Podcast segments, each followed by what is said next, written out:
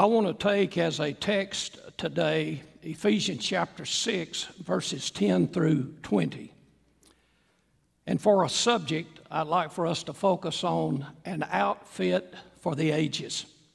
Let us pray. Oh Lord, bless us as we look into your word today, that your word may look into our hearts. And we pray it for Christ's sake. Amen. During the past several weeks, our pastor has been leading us in a series of sermons through the book of Ephesians.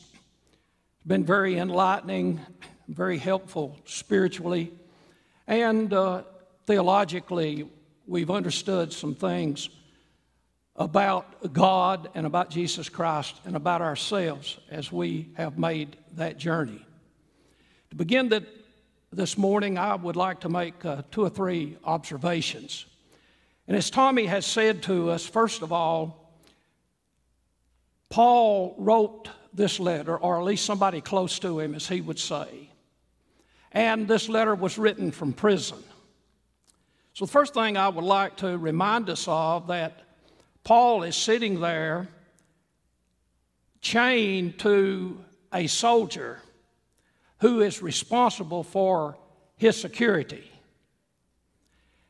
And in my mind, I can see Paul looking at that soldier constantly. And in his mind, this analogy forms between the outfit of that soldier and the dress or outfit that Christians wear for the ages. That's the first thing I'd like for us to think about this morning and, and see the connection between these two outfits. Secondly, may I remind us all that just because we put on an outfit, we are not automatically a soldier.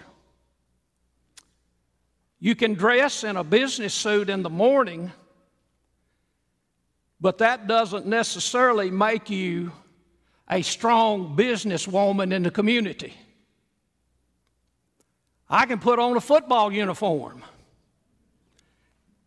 and proclaim myself as a great quarterback, but that doesn't make me a great football player. I can put on a stole and a robe and a collar and call myself Reverend.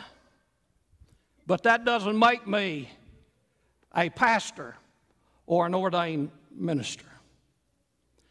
So, the second observation I have this morning is to ask us to remember that saying we wear the uniform doesn't necessarily make the uniform a reality. And the third thing is, in spite of that negative word. The third thing is that this uniform is something that is very positive. It is a kind of, uh, of experience of wearing the character and the nobleness and the strength and the power of God, which for as Christians is a necessity. And so I want to go through the items in this uniform as Nancy described them. I can't do it as good as Nancy, of course, but I do want to, and thank you for that. I do want for us to look at these items in order. And first of all, Paul says, Girt yourself with a belt. There is the belt. And the belt was a means whereby these long robes that sometimes were worn with these outfits and that cape, it was able to be girded up so that the uh, soldier would not trip over it and would be able to function. The belt also held up the weapons, the canteen, and other necessities. I assume some food perhaps. Paul says that we wear a belt as well, and the belt is truth. many people refer to the truth here as the gospel. The gospel is the truth about who God is, who we are, how God relates to us, and what God means to us, and what we mean to God. And sometimes that's not an easy reality to experience. Do you remember when Jesus stood before Pilate? Jesus was asked by uh, the procurator there uh, who he was. And he said, I've come to bear witness to the truth. And then Pilate said, What is truth? What is truth? We know, we, we know how difficult it is to come to the truth and to understand the, uh, the truth and to live by the truth. So gird yourself with this belt. It's for the ages, the belt of truth. And then there is the uh, breastplate of righteousness. Breastplate of righteousness. The breastplate was a series of scales, and I think it is uh, portrayed there accurately. Scales that would protect the vital organs so that if the enemy attacked and used a weapon, it would be much difficulty in penetrating into the heart and the lungs and so forth. The breastplate, Paul says, that we wear in this outfit for the ages is the breastplate of righteousness. And righteousness is the experience of being made right by God. It is a gift that God gives to us, but there is another side to it. It's a coin with two sides, it's a breastplate with two sides. It's what God does for us, but the scripture is very clear that it includes our also response to that righteousness. So receive God's breastplate, receive it, but wear it honorably and acknowledge through your witness what that means. And then the next thing we move to are the sandals or the shoes. Now, Friends, these are not flip flops that we're talking about. These were shoes that had spikes that would go into the ground. And uh, I like to compare it sometimes to the old golf shoes that people used to wear. It would secure your feet so that you would have a firm foundation. Uh, you would not fall. Very helpful. But the shoes here that the apostle is speaking about is the preparation of the gospel. The gospel is the good news that God loves us. It is a word that we are to bear in our witness. And so the outfit for the ages includes these shoes, these sandals, which remind us to be prepared always and for all times, and with every ounce of energy in us to be ready to go and to go for God. So, those are three of the items. Let's see the next item here in this. It's the shield of faith.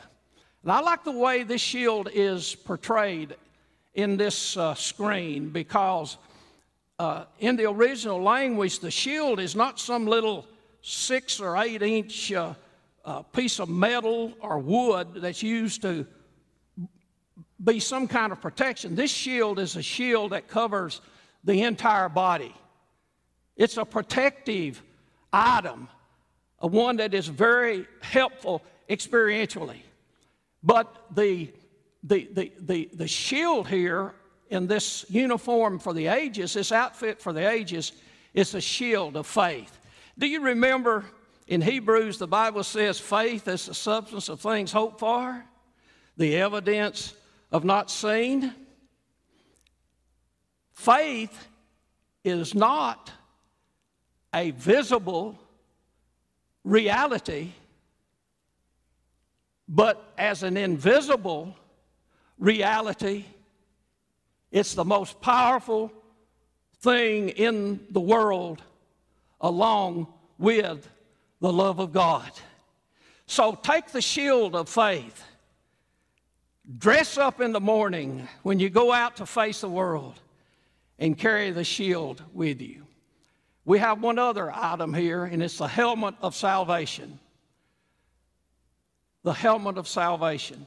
The helmet, of course, was protect the head, uh, protect the central nerve system, uh, the computer of the human body, you might say. So it's important that the head not be injured and the helmet serve the function of preparing one for whatever assault might come. Through the years of my own life, I think I have had to learn how important it is to learn the right things, to stay focused in your mind on what is important. And one of the greatest lessons that I've had to learn is to keep my attitude right. And the attitude is focused here. It is so easy to be negative. I guess you could be negative about grandchildren. Some people are just born in a negative mood in the objective case. That's just the way they are. Put on this helmet with the knowledge that your mind is healed and transformed and converted and go forth with your mind focused on the things of God.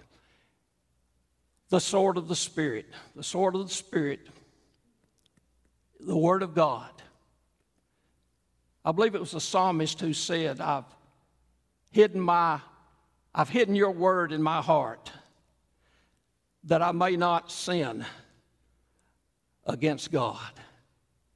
And in Hebrews again, the sword of the Spirit is the Word of God, which is sharper than any two edged sword. The Word of God will do the work of the Spirit. So don't leave that out and carry that part of the uniform with you daily. That's the word God is speaking to me. Now, let me close with two or three observations as I begin. First of all, this, this, this uniform for the ages, this outfit is important. First of all, because the world is not a playground, the world is a battleground. Now, we enjoy the world, we enjoy our friends and our families. We enjoy our jobs. There's a lot of fun. There's a lot of playtime. But all of life is not a playground.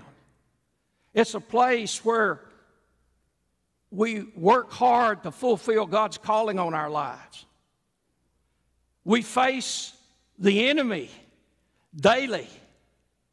So I think in preparation for wearing the uniform, remember life is not a playground, it's a battlefield.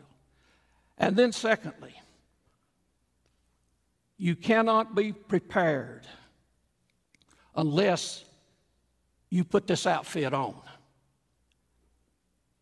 You wouldn't go out without being properly dressed. Well, sometimes we might not. Be prepared always, and that involves wearing this uniform. And then the final thing I want to say that I've had to learn through the years is don't give the opposition, opposition, don't give the opposition too much credit. Sometimes we'll say the devil made me do it. And sometimes we say, well, I just couldn't control that. As if there was a power in the world that's stronger than the God that we profess to be in charge of our lives. So I would encourage you to dress up in this uniform and don't give the enemy too much credit because you have the real power to affect the world for the good of God. To God be the honor, now and forevermore. Amen.